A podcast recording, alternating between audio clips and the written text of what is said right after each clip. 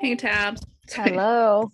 My computer was like, Do you want to do this update? But no, I don't want your update. Oh, no time for updates. My kid's freaking out upstairs. She's made him put away video games. Oh my gosh, my daughter too. I just got her home and then I left and she was pissed. She's like, What is this situation going on right now? What are you thinking, lady? Hello and welcome to Table for Five with no reservations. Take a seat at the table for a fresh, sweet, salty, tart, and pleasantly bitter conversation. Thank you for taking a seat at the table. Tonight, we are going to be talking with Natalie Vecchione. Hopefully, I got that right.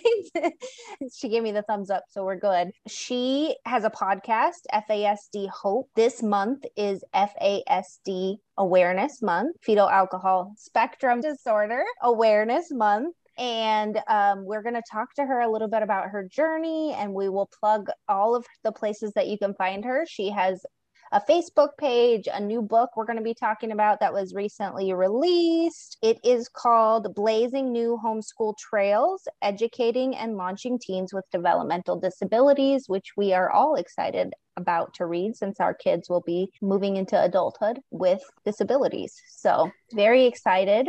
So, tonight I have Jen. Hello. Kim. Hi. Jamie. Hello. Rachel. Hey, everybody. And Natalie, if you want to just give us a little introduction to you and your family and a little bit about your journey, that would be great. Thank you, everybody. And thank you for letting me sit at the table tonight. I am honored to be here. My name is Natalie Vecchione, and I'm a podcaster, like Tabitha said. I am an, a recent author, a new author. Yay. I am an FASD parent advocate. I wear a lot of different hats, but the one I wear most proudly is is I'm a mama of yeah. uh, of two amazing kiddos.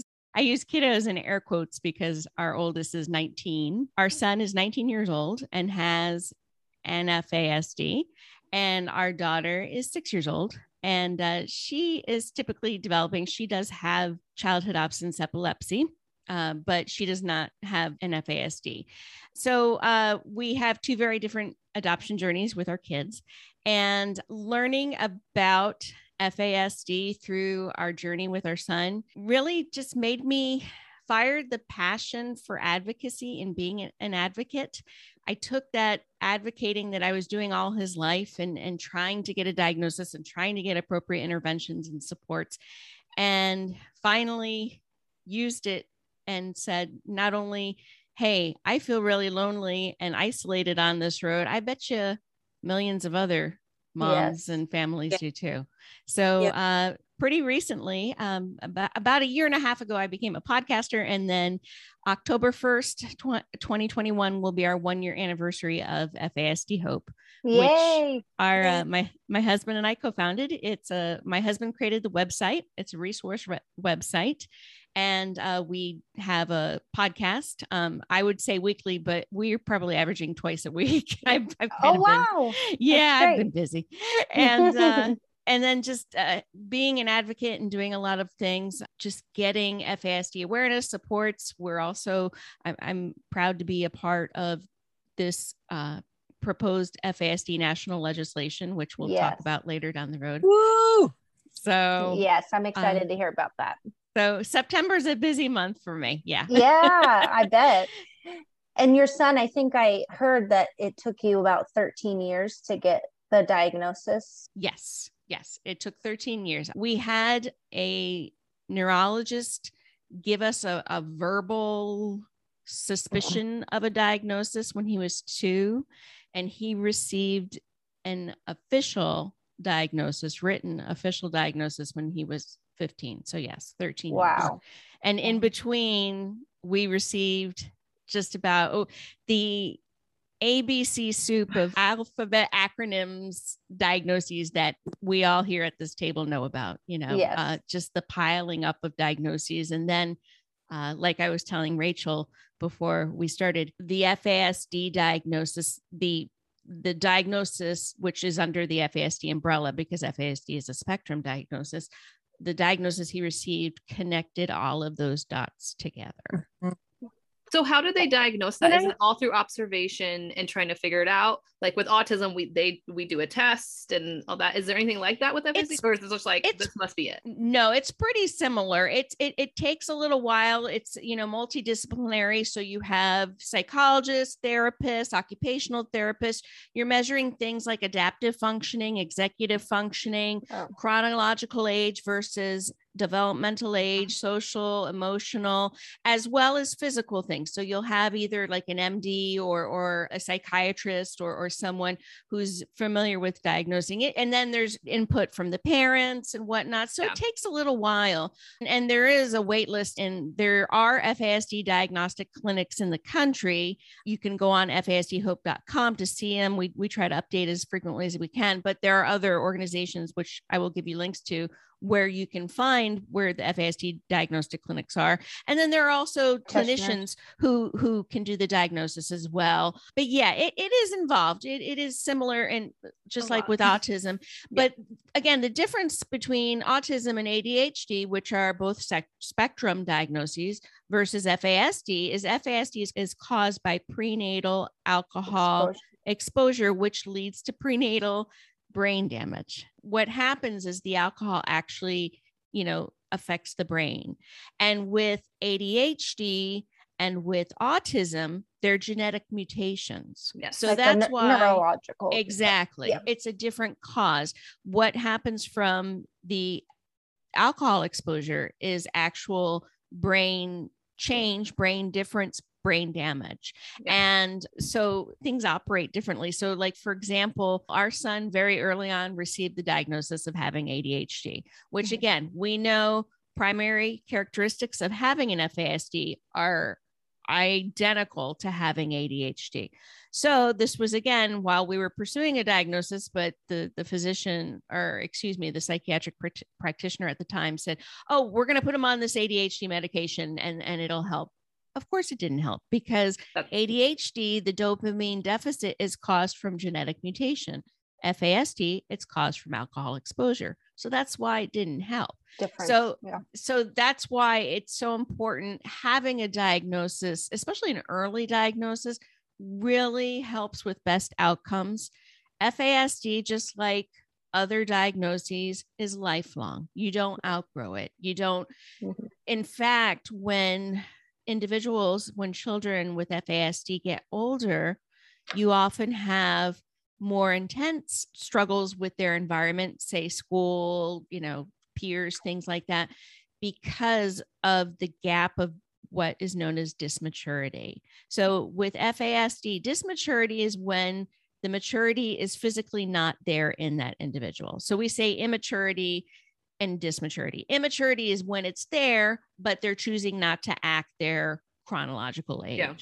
With dysmaturity, the maturity is actually physically not there because of whatever the brain injury. Exactly. Right. It's not that they won't, they can't. And mm. that's a huge paradigm shift that I learned as a parent through training and through education. And when you can embrace that with any neurodiversity, so talking yes. to any parents who are listening, any mamas who are listening to us, when you can accept that, okay, this is my child's brain and my child's brain operates differently, whether from, you know, injury before birth, injury during birth, genetic difference, you know, neurodiversity. What really was the game changer for my husband and I was taking this training that we took from from FASCETS, which is a neurobehavioral model for parenting and caregiving and really making that shift from saying my child won't do this or why won't my child just do this to okay my child has a brain based diagnosis. They can't do that. So, yes. this is how we support, accommodate, and change our expectations. That's and great. our lives are not perfect. Hold on pause. oh my, thank you. On behalf of our whole community, you yes. just made where drive off the road. That's the moment. yes. Oh. yes. Yes. And I think it takes time, especially when you have this perspective of what your parenting is going to be or what it's going to look like or all the things that you're going to do for your kids that before you even have them. And then you have these other things that take a lot of energy and work.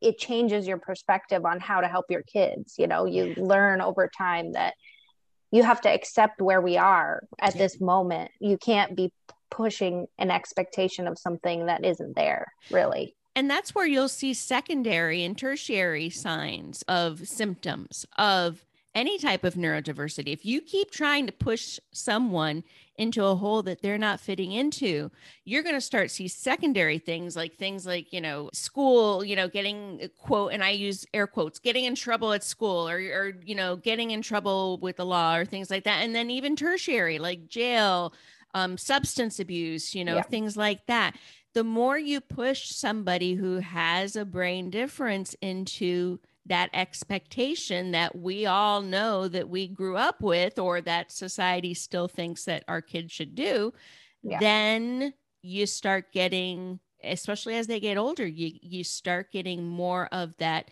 um the the secondary and the tertiary symptoms so what it really is and I'm dating myself but it's really like Neo taking the pill in the Matrix, the movie The Matrix. Oh, you know, yeah. that's Where not that old. It's,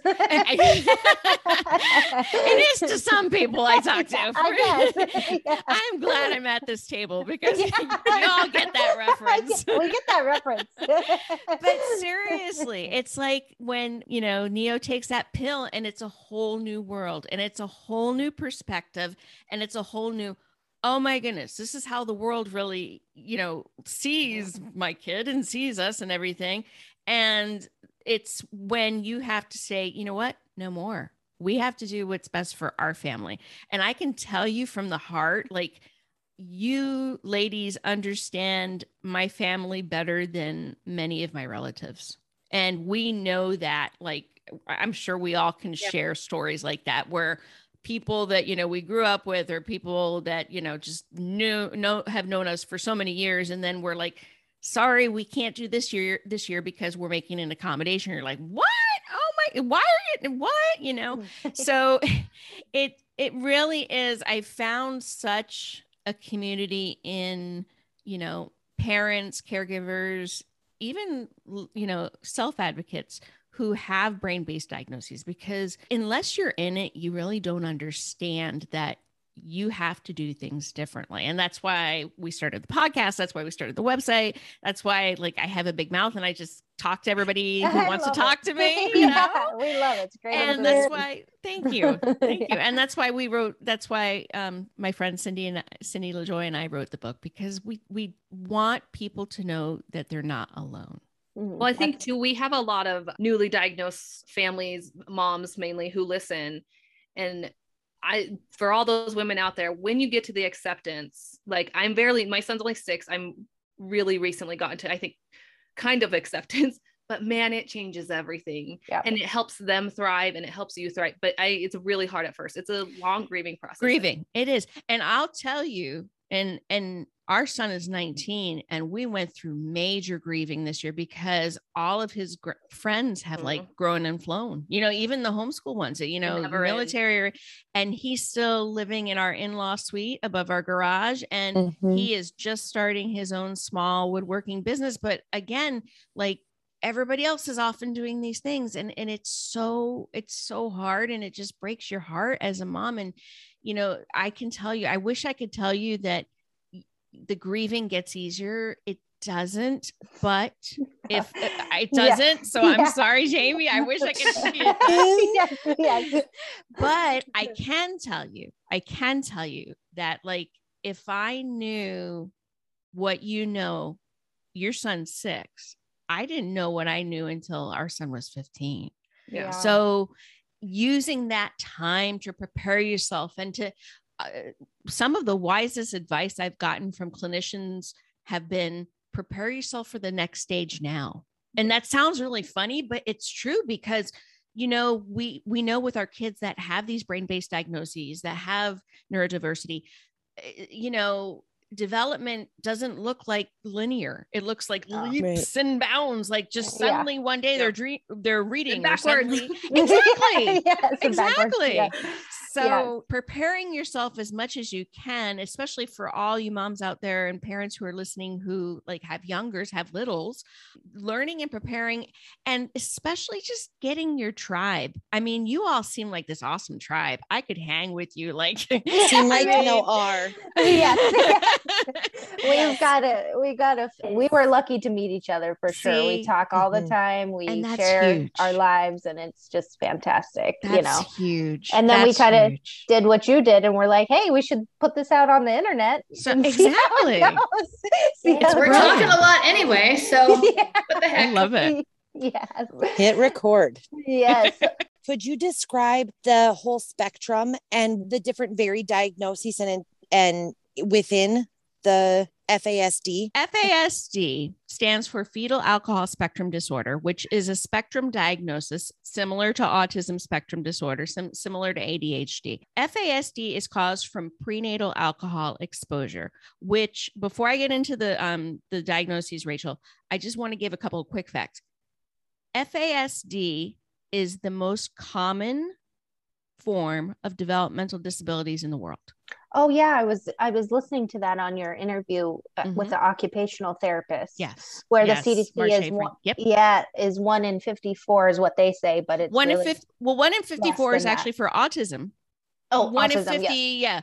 yeah uh, so fasd the conservative estimates that we use and this is conservative so in february 2018 philip may who's a researcher at unc chapel hill university of north carolina chapel hill he published a study in the journal of american medical association the jama and this study estimated the prevalence of FASD among first graders in the US was 1 in 20. One in 20. Okay. and yeah. that's the that's Canadians their mm-hmm. research has shown similar characteristics.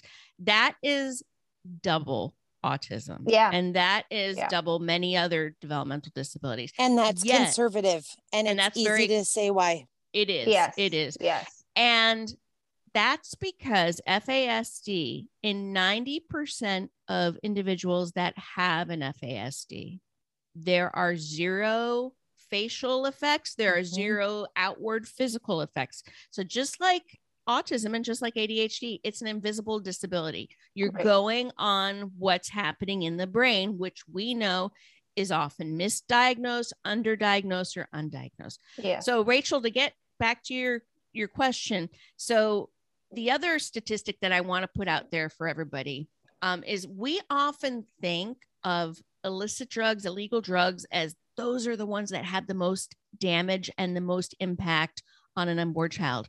It's actually alcohol. Alcohol crosses the limbic system. It it destroys brain cells. It rewires the brain it actually reduces the myelin sheaths on the neurocells so that the connectivity is Not the very similar to like what happens in, in multiple sclerosis where the myelin sheaths are eliminated or, or reduced. And then we know with alcohol it touches every single system in the body. So not only do we have this depending on when the unborn child was exposed to alcohol depending on you know during the pregnancy d- there's a lot of factors depending on maternal health depending on you know if there were any other traumas. There are over 400 comorbid medical diagnoses that accompany having an FASD. 400. So 400. And again, it's it when you get that diagnosis, it connects all the dots because you see, I mean, uh, when our son before he was a year old and, and we adopted him when he was two and a half weeks old, we probably had close to 10 specialists, you know, by the time he was a year old. Mhm. Nobody connected dots. Well, and that's the thing that's so interesting is the layered. We talk about this pretty frequently about neurology versus mental health versus a brain damage, whether that be, mm-hmm. you know, from FASD or if you have some kind of trauma Exactly. or, you know, things that change the actual function of the brain. But the way that the diagnostic works is that it's all like pieced together in the same symptoms right. ish category. And so finding a diagnosis that is the correct or the Mhm. co occurring disorder is hard for practitioners, if- especially if they don't aren't necessarily experienced in that area or if it's your general practitioner you're seeing you know someone who is not in their silo is how we describe it you exactly know, they, and I, I, use that word too to have a Yeah. silo it's Yeah. silos of care rather than like what we hope is is this whole umbrella of Right. okay you get you know access everybody's working together as a team no we know as moms of kids that have developmental you know disability neurodi- neurodiversity that you're going to different people at different times and Yeah. nobody's talking to each other unless you have the papers Gosh. or Right. and you know i mean and i'm dating say that to myself Rachel all unless the time. yeah Because nobody talk to each other. Nope Nobody Nope. talks to each other. Nope. So, so getting back, Rachel, to the diagnosis. Oh, so the disabilities that are from the exposure of al- alcohol are known as fetal alcohol spectrum disorder. There are five diagnoses that are under the FASD umbrella. okay So the first one that we all mostly know, most everybody knows, is fetal alcohol syndrome, which is Okay. the most pronounced, most severe.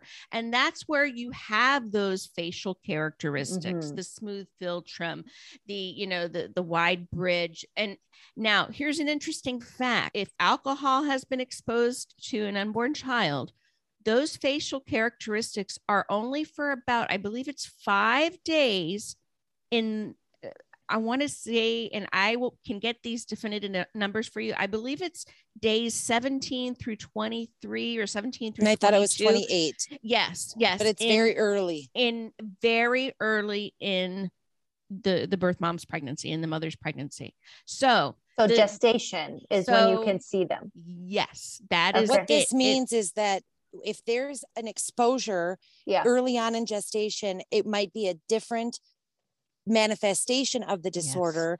If there was only one exposure later on in pregnancy, it's that kid be- could still be affected. Yep, but just not Whereas someone facial. like Seeley, which we've talked about, doesn't carry the facial char- Mm-hmm. characteristics, did measure small, but didn't the days that she was being Mhm. evaluated, which is why I talk so frequently about the con. So I need someone that will look at her whole constellation to give us that in pen writing. But someone like Seeley, where her birth mom was exposed often and to a great degree, would be a different FASD Mhm. than someone who had a different type of exposure or a different timing of their exposure, which is so interesting Yes. So and to be able to track. most people use fetal alcohol syndrome even my, my that's what they think. myself yeah Mhm. like and in the field i mean honestly i don't i think i don't think i've ever heard it called a spectrum until rachel and i became friends Mhm. even in as from practitioners That's because a lady anyone. named Natalie educated me on the Oh my didn't know goodness. more. yes yes I am just a mom with a big mouth. That's all. Well, I'm a and a microphone. I was yeah like, and so is fangirl. Rachel, but I love her so much. yeah So, thing. So, but getting back to what Rachel said, yes, that is a hundred percent true. It, it, it okay whenever. So that's why it's important for us to know all of those diagnoses. Yeah. So, so Mhm. in addition to that, there's partial fetal alcohol syndrome. So it's Mhm. called known Partial. as PF, okay P, PFAS. There's alcohol related birth defects, which we see often. Um, so my friend and co-author Cindy, I believe her youngest son, who was adopted from overseas, has a cleft palate, which is Right. actually very common with alcohol hmm. exposure. So and so is a tongue other- tie. Yes. So there are other alcohol related birth defects. Again, a- a, a huge laundry list, but there are many birth defects that are related to alcohol exposure too. So, um, and then there are two others that fall under the the uh, FASD umbrella. There's neurobehavioral disorder associated with prenatal alcohol exposure, or otherwise known as NDPAE. And this is important too because this diagnosis really addresses what we think are behaviors, but are actually Mhm. symptoms, Okay. of brain symptoms. So, for Oh my God, say that again. Yes. So Love it. what what you are seeing with a child, a teen, uh, anyone that has an NDPAE is there's really that neurobehavioral effect from the alcohol damage Mhm. and and that's huge and that's where we often see so like you know back in the day when we had in-person support groups i would sit there and listen to to moms and dads say oh yeah my son or daughter has an odd you know diagnosis and oppositional and everything and again you know when they actually got the diagnosis later you know months or even years later it was NDPAE because it was the neurobehavioral effect from Mhm. the alcohol exposure. And then finally, and this is another huge one, ARND, which stands for alcohol related neurodevelopmental disorder. And again, those two really focus on the invisible part of the disability the the the symptoms. And and when you learn it's really interesting. Just like with autism just like with ADHD when you learn the science behind FASD Mhm. you understand. So for example I'll give you a lived example our son and this kind of started early on and and he is comfortable with me sharing this he had a lot of sensory issues when Oh, he was younger and we all know i mean we're all nodding our heads sensory Yeah. issues. And we learned you know as he grew older and then finally when he received his diagnosis and then when we really learned about FASD okay yeah he's sensory seeking in this area and he's sensory mm-hmm. defenses in this area and here's why. But he you know he has other friends that have an FASD and they have totally different again it's a spectrum just like Rachel said when that unborn child is exposed to alcohol mm-hmm. that's you know that's when it it determines okay this is what this is what's affected here this is what's affected. And another statistic which is really interesting that we need to like be aware of because i know this statistic is i don't know if it's as high but it is high with other um, diagnoses such as adhd or autism or asperger's the prevalence of mental co-occurring mental health diagnoses and brain-based diagnoses with FASD, it's 93%. 93%. Oh my gosh. 93. That's mind 70. blowing. Is it 70 in autism? Yeah, Yeah. I was going to say, I know it's pretty high in autism. Yeah. And same I- with uh, ADHD too. And that's because, again, when you learn about how the brain operates, when you have a brain based Mhm. diagnosis, that dysregulation in the cognitive neurodevelopmental area is going to Yeah. carry over to mood, social emotional, it's Everything. mood dysregulation. course, yeah. Exactly. So the reason we, our son, I should say, how he got his diagnosis was because he was hospitalized in an adolescent psychiatric hospital because he had bipolar disorder. But our outpatient psychiatrist at the time and the inpatient psychiatrist at the hospital said, wait a minute, I'm putting all the dots together and listening to mom and dad. Let's do, a, Yeah. let, let's, let's What rule out is that doctor's name? he actually, I, I think right now. so so the outpatient one retired but um and then when our son was about to be discharged and when he was you know quote unquote stable which we know you know um Again, that's yes. that's a spectrum too uh, so yes. when we got the diagnosis of bipolar disorder yes we understand okay here's his care plan diagnosis number two which is ironic because it really is the cause it was the cause but the second diagnosis was he actually met the criteria for fetal alcohol syndrome. He met all of that criteria. So he received that fas diagnosis. But and i've heard from other parents whose you know kids or adolescents were hospitalized and they received both you know the mental health diagnosis and the Mhm. FASD, you know, diagnosis of maybe ARND or NDPAE, which, you know, we hear a lot more often.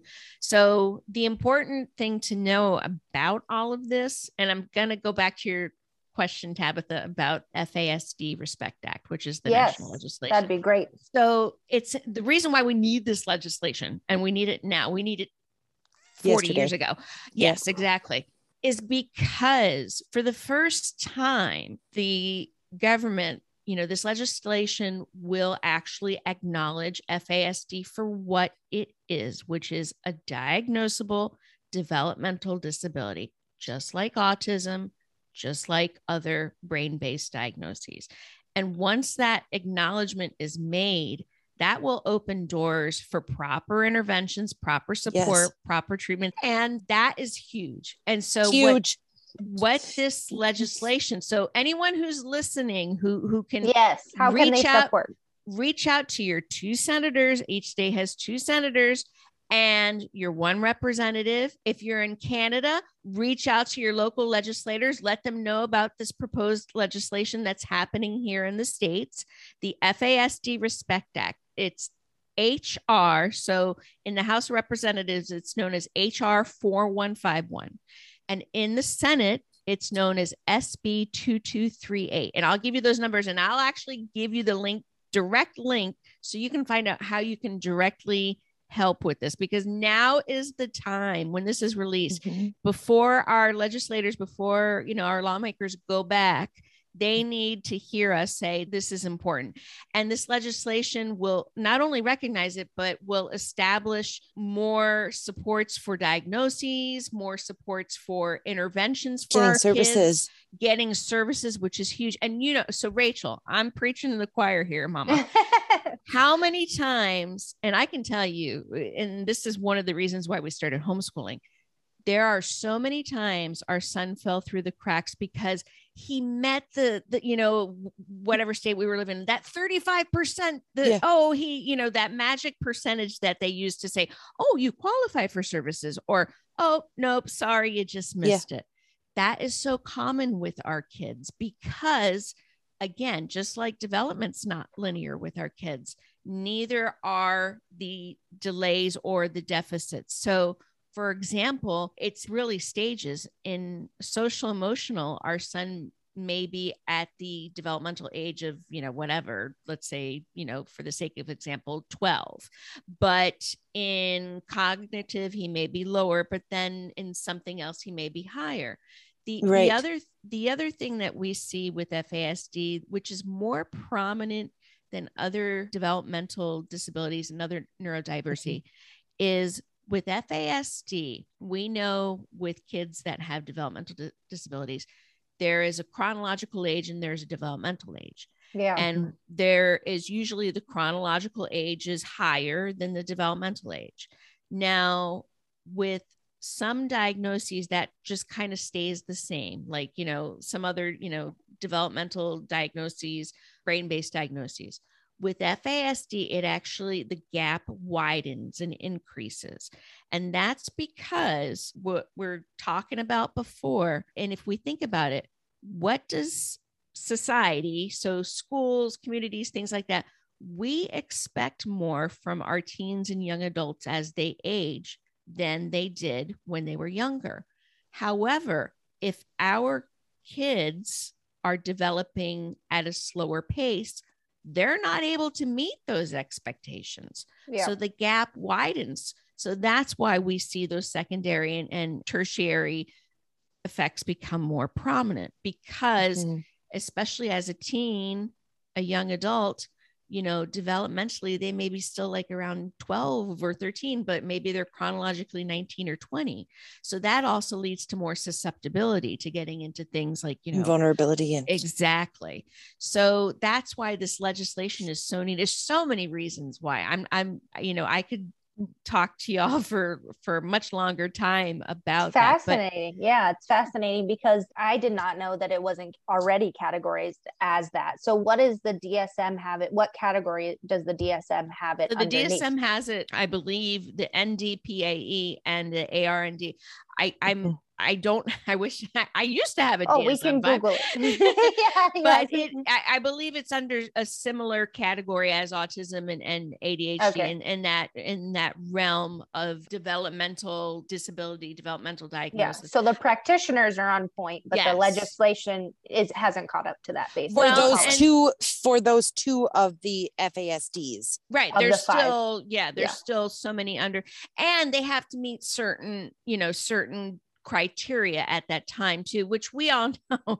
Have am mm. i the only one when you have a kid t- tested like oh, they had a fantastic day. They're they're fine. I'm like, seriously, seriously, that, yeah, oh, yeah. Give me your oh, camcorder. Yeah. Exactly. Like you caught them. Like yeah, yeah.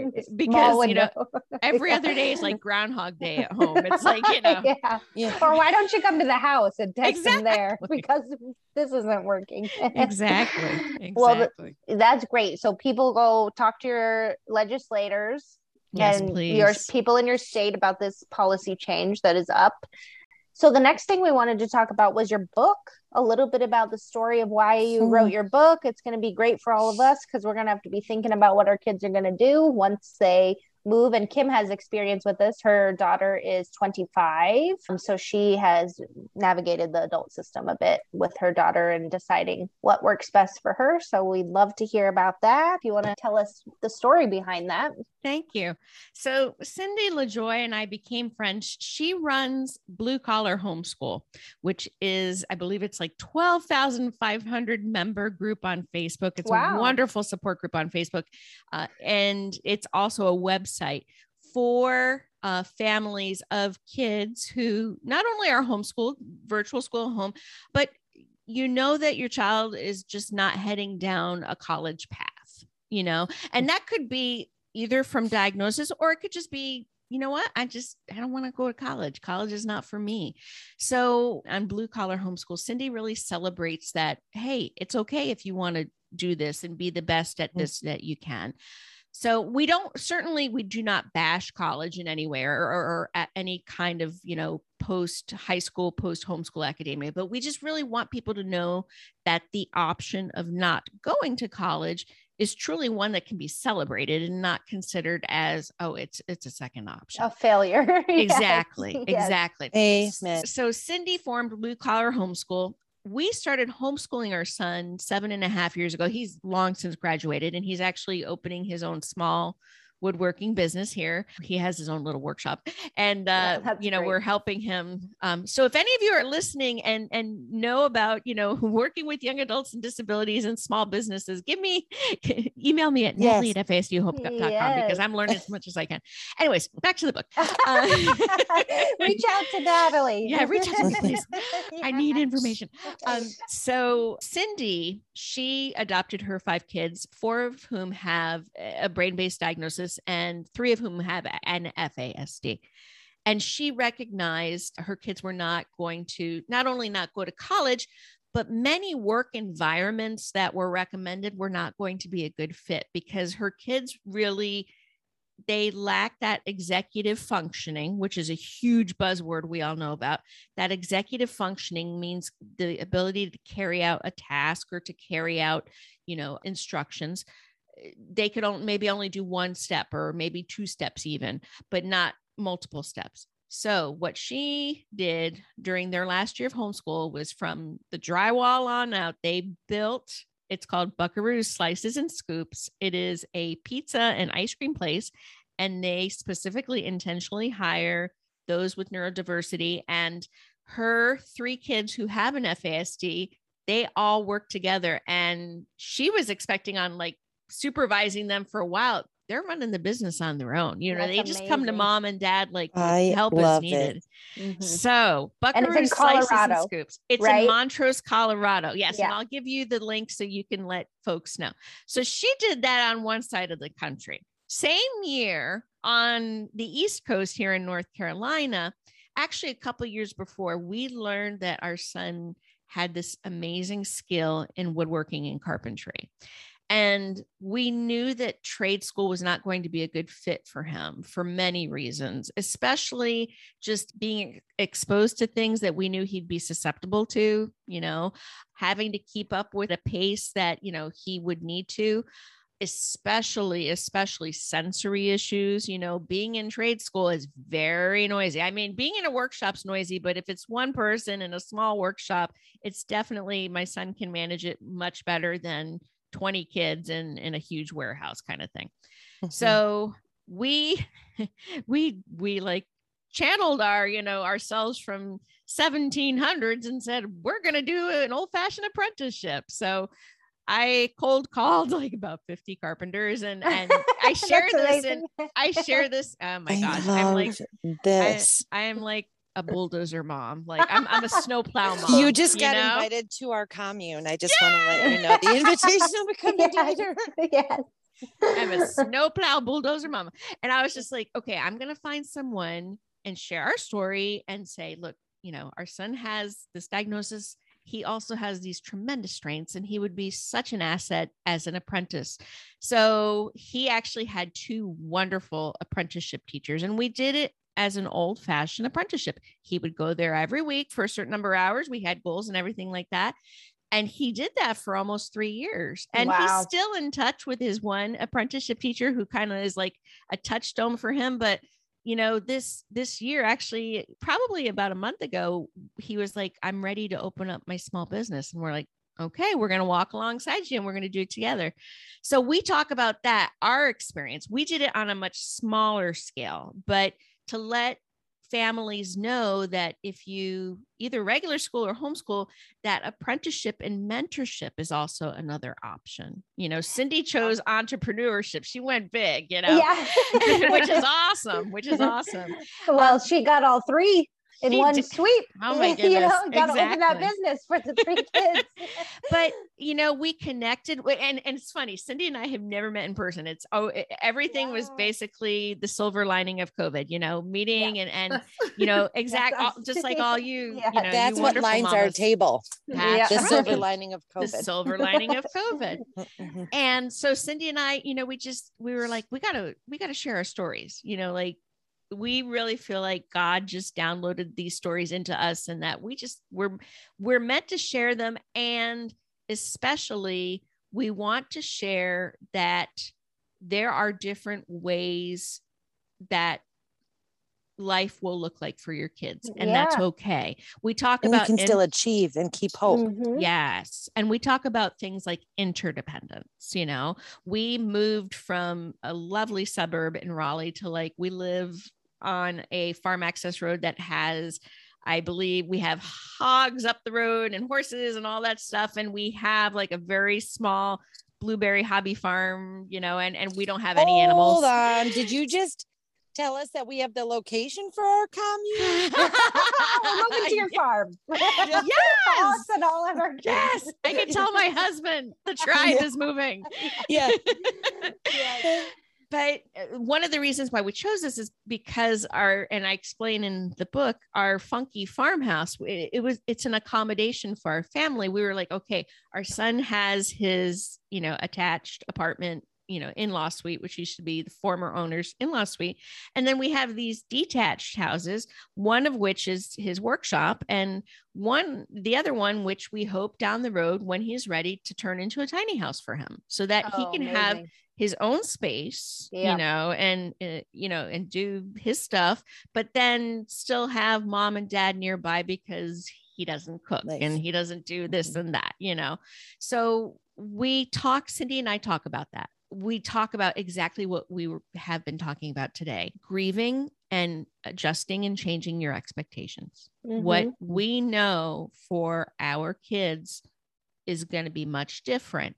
But again, that's why we put on the cover. I'm showing the ladies. We put this country road with all these signposts, and Oh, there's yeah. it's literally like a dirt road on each side, and signposts saying, "Look, these directions, these directions, these are new directions. These are new, but you know what? They're beautiful." And and Mhm. and the road is much slower. the The pace on the road is much slower. and really it's our expectations Yes. it's not our kids lives to Yes. dictate It's society as well, though. yes like- society too Mhm. where we Mhm. get those from is society and what the expectations are but it's my children should be able to do whatever they feel they want to do with themselves it, Yes. it shouldn't be you know trying to force them into this system that doesn't work for them Yes. it- including school. I mean, we've talked about that a lot, especially we have an interview coming out on Monday where we talked about homeschooling choices and why Mhm. people choose to homeschool versus the public school system because it doesn't always necessarily fit for our kids or the options, you know, aren't there. But I think learning to put away your expectations for your image of what your life is going to be and what their lives are going to be including this move into adulthood is like some it's a hard thing I can to- tell you, I'm 11 years in and I'm just beginning to grasp it. So it's And- definitely, and it- I think it comes in. Kimmy, I- you're uh, Yeah, it, double it, it, ahead I, of me. I feel like you have to go through the pro. It's not like it can't just happen because you want it to happen. right It's a, it's it's a whole it's a whole process, and it, you know I think it takes a long time to learn that.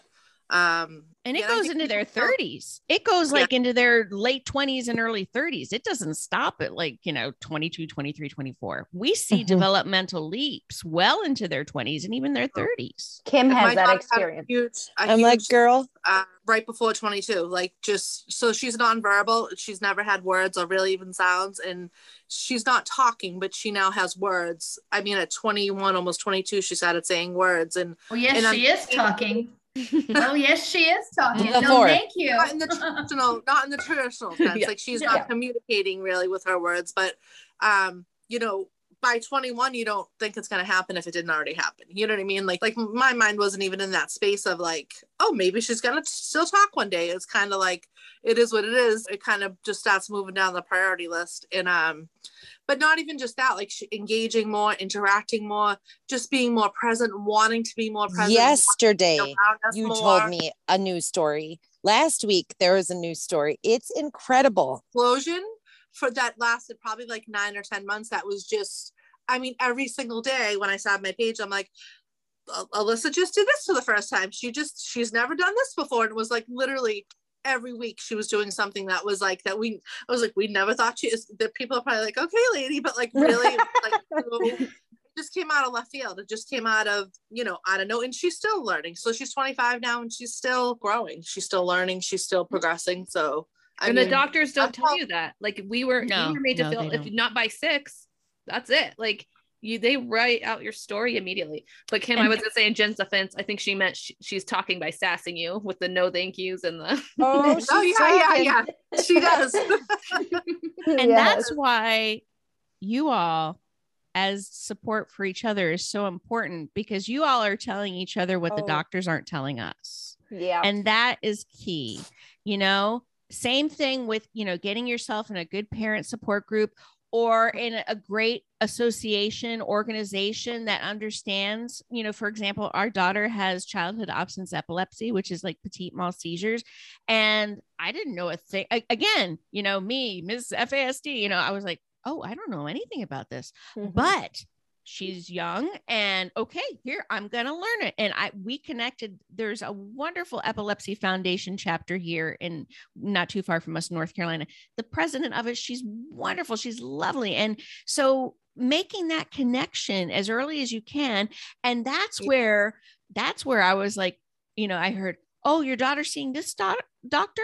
She should try this doctor. I think you'll have better results that's for me the Gold. informal supports Yes. the informal supports are i think personally and I, you know again i'm just a mom with lived experience we think so too. we do too. but the informal supports yeah. are way more helpful for you on this Yes. journey than the quote and I formal find that- it's wonderful to have somebody to share your struggles and understand your struggles but even to understand the celebrations the little Yeah. things that mean so much that like that's what's so nice because they're like wait she did that? Like she's playing pretend play? Like people are like she's 25 like why why is this an exciting thing? But like they but they like they completely get it. We completely get when you know somebody we also the sound that they notice never- yeah yeah. in each other's kids what we can't as the mom. So recently, Celie has been diagnosed with bipolar 2 and she's known to rapid cycle. And she's also got these big swings as well, like big, huge trends within a, a lot of transition and a lot of turmoil and a lot of trauma. And the whole time in fight or flight, I can't feel it anymore. I can't feel a worse day from a hard day. I can't really feel a good day because I can't let myself do that because I still have to stay revved, right?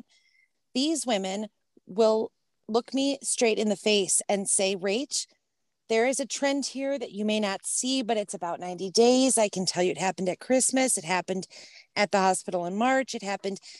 They're seeing things that I can't put my finger on because I'm too close. I'm right here in it.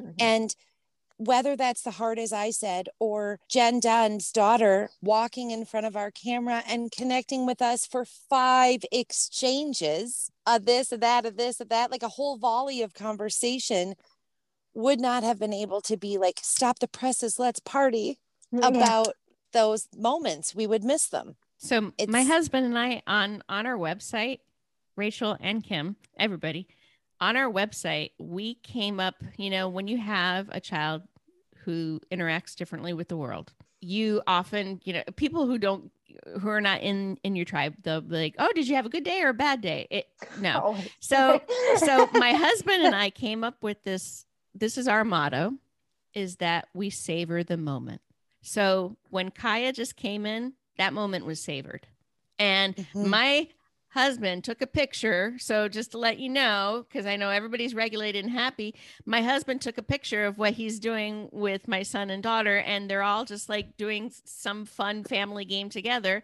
Hmm. And he puts a smiley face on it and i know he's savoring that moment. With in this world love it. and and so kim i know you savored those moments when your daughter did that. And that is what we have to do. That's what gets us through this journey is that we savor those little moments. It's not about days it's not about years it's not about it's just about oh my goodness this was a miracle moment and i am so thankful for it. And that's going to be fuel for me to help me get through that really really really tough moment. And rachel i know i have lived i i have lived exactly your walk i know what it's like especially and i hate to say this everybody adolescence i hate to say it, it adolescence is like the jet fuel for whatever difference is Sitting in oh it going right on. Yeah. Oh my Sitting in right now. I often say I open up her bedroom door in the morning and go, a whole lot of puberty up in here. And just open up the windows and let things air out a little bit. There's a lot of it going on in there. exactly exactly But I've often said to Rachel, because I don't know a lot about FASD, I don't, I Yeah, don't just you know, either. with our beautiful Celie. But I also feel like, and I've said it a million times, you know, counselors, doctors, there, nobody connects together. Yeah. And I, you know, Celie has, and I'm not going to speak for Rachel, but a, a- hard time with medication, like my daughter. And I've always said there has to be a connection to her FASD and all of these links that nothing is connecting together. And again, because nobody discusses anything from a doctor to a neurologist to a pediatrician to a psych- psychiatrist, a psychologist, nobody discusses anything. No one's finding that link for her. And I truly believe, and Tabitha wants to be clear, this is not any, any medical advice. Any medical advice Or legal advice. podcast? I think there's a link advice? to that. You know, I think there is a link to that, and Yeah. it's being missed, and it's a it's an It is injustice the to link. her. It is the link for her. So Oh, Yeah. a hundred percent. I can tell you. And and Rachel, you and I will talk. Oh, yeah. because a- a- again, what we have learned from each other as moms, if you think about how just medical care, I I live out in the country and I drive by a lot of silos. And that is how our care for developmental disabilities, developmental diagnoses, neurodiversity, that's how the care for our kids is issued. You go to this neurologist, and then you go to this specialist, and this GI doctor, and this uh, developmental psychologists and this. And, and again, like you said, they don't talk to each other unless you specifically say, "Please send a note to the." And even then, you got to follow up like No. five times. Mhm. You know, it, it's care is so siloed these Yeah. days. I was just talking to the girls about that how you hear a lot. Well, that's not really how it works. And I'm like, well, maybe it should. My I want to win the lottery. I don't play the lottery, but if I ever won the lottery, like a billion dollars, I would start a center where there's a neurologist, Yes, everything Psychiatrist. together. every one stop all in shop. one building, and you- they all meet up and they are a Yep. team for your child. Like, why Yep. can't our kids have teams? Like, that's the one thing I don't love everything about the school system, but at least there's a team that meets and discusses your child. I don't get why we can't get that in any other way. It's very Mhm. frustrating. It's And in the insurance. I I can tell you, it's a, a Yes. lot to do with insurance. and in and the money. schools in the school systems with FASD, um, this legislation will will train and educate teachers about FASD because so again so common these poor teachers and I'm not bashing teachers. I have uh, you know I have so Oh, many yeah. teachers in my family. Yeah. My mother-in-law is a retired teacher. Um you know it, it it's what's happening with education is these teachers are not getting the heads up they're not getting the full story and what they think they're seeing are behaviors but are actually symptoms and they're not getting ways to accommodate or support them so not- that's Preach. Exactly. Yeah. Or and that's for us, that was one of the biggest reasons why we went to homeschooling because where we were living at the time, it was actually more practical and feasible. And I loved my career before I started being a Mm. mama bear advocate. I loved what I did. I was a music therapist and a recreational therapist. and I loved it. Mm, And I actually stopped working so I could homeschool our son full time because where we were living, it was actually it, it was a less of a financial impact on our family if I were to stop working in homeschool versus continue working and pay for a school that specializes in in you know X, Y, and Z that costs like an Ivy League college. Well, I'm now tuition paying that. I just got my first invoice today. Oh. So that was fun. But yeah. I, I hats off to you because I I could not homeschool. I am not structured enough. I would lose my mind. I always tell the ladies that are stay-at-home moms, you guys are the heroes because I get to leave and go to work and and I hate the word break, but you, you get to go have adult conversation. So to be home and homeschooling in that environment, good for you. but again, My daughter would probably not learn a lot or thrive much if I was her teacher. but That's how I again you have access to that and you're able to do that and like so you know so for you that works out beautifully and and again that's all part of this what works for me is going to Yeah. be different that works for you and what's going to be different that Yeah. works for you so uh, that's the important thing that we are learning in this community is that what works for our kids not only do we need to have their care organized and and working collaboratively the way we are working collaboratively as parents but we also have to acknowledge that our solutions are going to be different you know? And in this book that we talk about cindy and i she shares her story i share our story we share our observations. Our book is only 108 pages. It's a very we call it a it's a guidebook.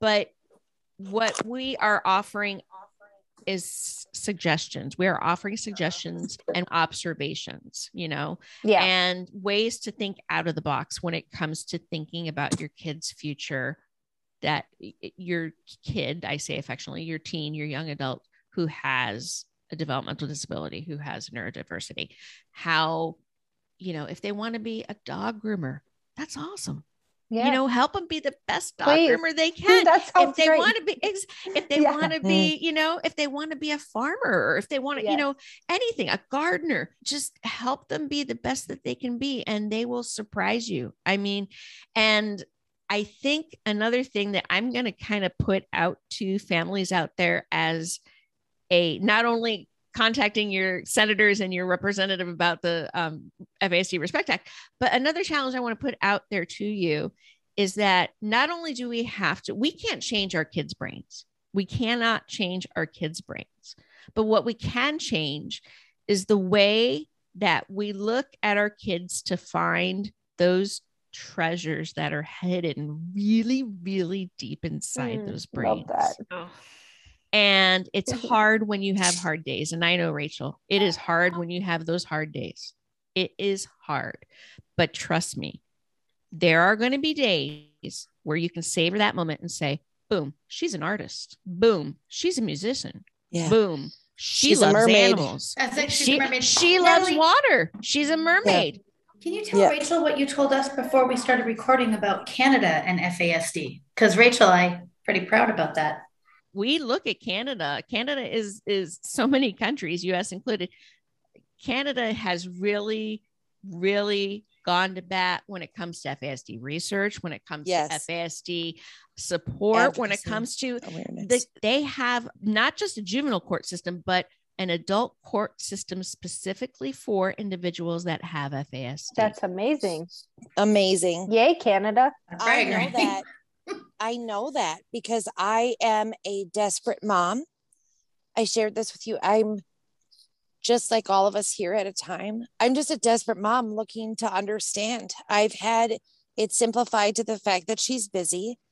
I've had it complicated to the fact that because we don't know what day she drank, or that she did meth and marijuana as well, or that you had not the truth serum you thought you were based in, it's going to be hard. I, like I, I don't care when, how much, how often. What I can tell you is my daughter's severely affected. It has nothing to do with her. It's already happened. And I'm tired of people separating their chunk out of it and not acknowledging her whole.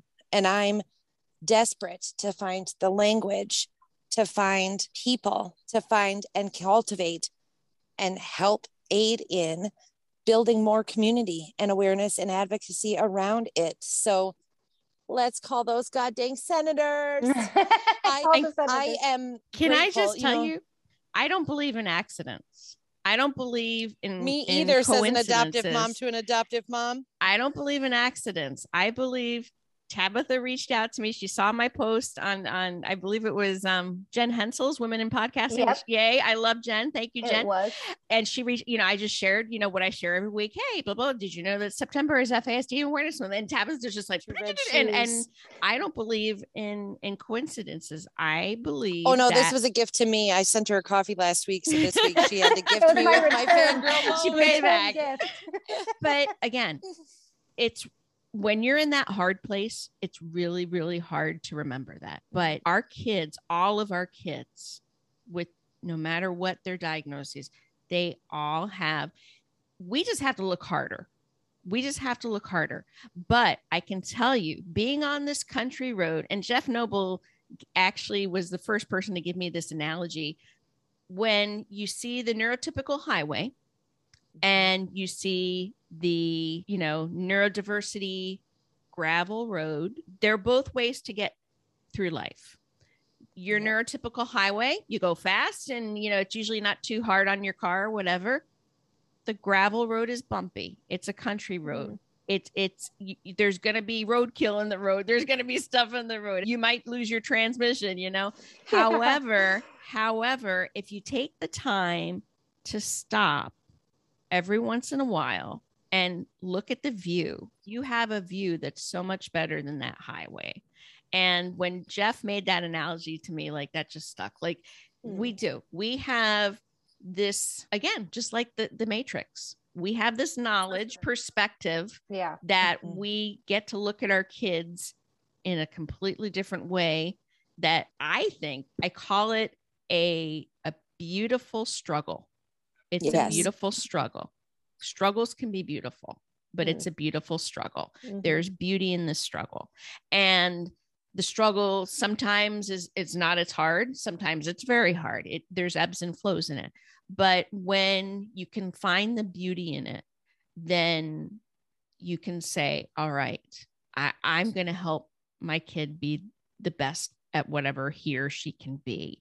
And I think that people have found that in not to horn honk, but I do believe that people have found inspiration in our celebration of Sealy because uh, my daughter's a mermaid. I thought I was buying a baby, she says, and then I got a mermaid.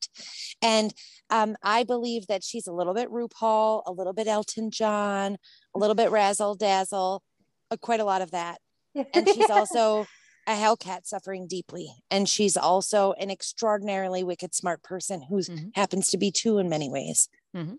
she is wicked complicated and worth the battle to figure out and i will not stop until more of the world understands the parts of her that are fas and just how you should help your friend that you see drinking Mhm. on a tuesday while she's newly pregnant but it's just one glass that you can make a difference there. I want to tell the people that neurodiverse folks are not less than, but rather can solve problems that nobody else has because they Mhm. think different. yes. I want people to think that if you had anxiety, you also have this different world in view of being patient and understanding yourself and finding grace and self love. I am passionate about pairing with these women and people like you to convey such a smart and relatable message because so many more of our kids are complicated than uh, people say. Statistics prove it for sure. Mhm. Yeah. There's so many of us parents who are parenting children who don't fit into the the landscape that is there, you know. And it is there's safety in a spectrum and there's also a lot of isolation within a spectrum Mhm. and what Mhm. i have learned from fas is that Celie's electricity might go off in her brain it may just shut down which means that she's capable one second and incapable another Mhm. but it doesn't discredit either side and without that light switch of electricity going which would be what's left is her autism and all these other parts of her she's valuable and she's worthy and she's giving to this world. She is making a difference, just like your woodworker son is, just like all of our kids are, you know. Mhm. God dang grateful. Yes, Natalie Vecchione. We are so, so thankful that you came to talk to us today for FASD Awareness Month. And this has been the best table I've sat at in Oh. years. oh, and I've been Just Oh, Friday night, Natalie. This we had has a lot of been- fun then. I'm telling you, anyone listening, this is the best table in the house. Love it. I'm going to do a little rundown of the places people can find you. And we will also link um, information in our podcast description. So the book is Blazing New Homeschool Trails Educating and Launching Teens with Developmental Disabilities. You can find it on Amazon. And then FASD Hope on Facebook, Instagram, Twitter. Twitter, yeah. FASD Hope, basically on all three of those. all the places. Yep. Yes. And I'm also on Clubhouse as Natalie Beck. And then the information. FASDhope.com is our website. So you can just visit there. You can email me from there. I'm Natalie at FASDhope.com. And then uh, you can listen to FASD Hope um, wherever you find this wonderful podcast and, and wherever you get your podcasts. we are so grateful. Thank You, you. Natalie. Thank you, So Natalie. Thank meet you. Thank you great- so much. Great night, everybody. Thank you. Thank you for joining us at the table for this interview with Natalie. Please remember to check out her podcast, FASD Hope Podcast, wherever you listen to podcasts. If you are enjoying Table for Five and where your listening allows, we would appreciate if you could rate and review us. To join in on the conversation, make sure to follow us on Facebook and Instagram. We have new episodes every Monday. Next week, our next series, This Is How We Do It, begins. If you would like to submit a story for that series storytime episode, please contact us at tablefor5podcast at gmail.com. We can't wait to sit with you again. See you real soon. Bye.